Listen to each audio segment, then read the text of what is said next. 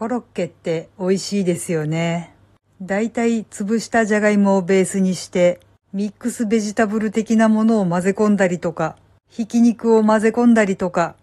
カレー味にしてみたりとか、潰したかぼちゃで作ってみたりとか、カニクリームとか、エビクリームとか、コーンクリームとかみたいに、食べた時にホワイトソース的なものが溢れ出てきたりとか、某ハンバーガーショップの専売特許かもしれないグラタン入りとか、とにかく色々あって美味しいですよね。ただまあ、脂っこいのがたまに傷ではあるんですけれどもね、カロリーも結構高いし、悪魔の食べ物かなと思うんですけど、とにかくコロッケ好きなんですよね。どうも、あじたまです。まあ、ちょっとしょっぱなからコロッケへの愛を軽く語ってみたんですけれども、今日は11月11日だというのに、ポッキーとプリッツの話をあえて一切しないで、今回はちょっとそのコロッケ関係のお話をしてみたいと思います。冒頭でもお話しした通り、私コロッケとっても好きなんですけど、厳密にコロッケかどうかはよくわからないけど、コロッケっぽいもので、とても好きなものがあるんですよね。主に中東で食べられている郷土料理のようなものらしいんですけれども、ファラフェルと言うんですよ。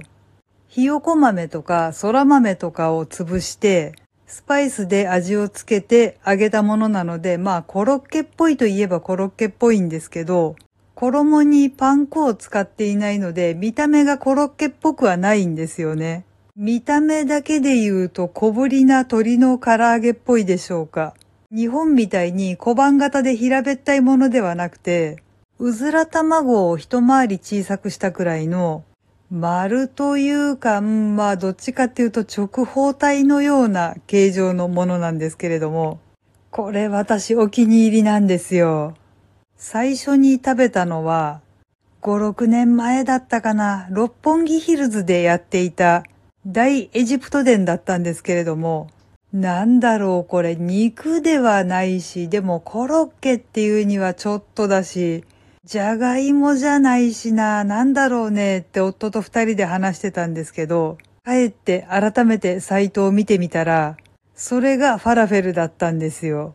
食べたことない味で本当にドハマりしたんですけれども、なかなか日本で食べさせてくれるところって少ないみたいなんですよね。いや、ちゃんと調べればあるのかもしれないけど、私調べきれなかったっていうのと、正直、家から結構遠かったんですよね。だもんで、エジプト店もう一回行くときに、もう一度食べようって心に決めて、夫と二人で行ったんですけれども、二度目にそのレストランで注文したときにね、ファラフェルついてこなかったんですよ。いや、メインがファラフェルだったわけではないので、そこに文句を言ってはいけないのかもしれなかったんですけど、思わずお店の人に、あれ、前回来た時にはファラフェルがついていた気がするんですけどって言ったら、すいません、あれは切らしましたって言われてね、ものすごく悲しい思いをしたのが、ちょっとがっかりな思い出になっています。でも、そんなファラフェルを食べる機会が訪れました。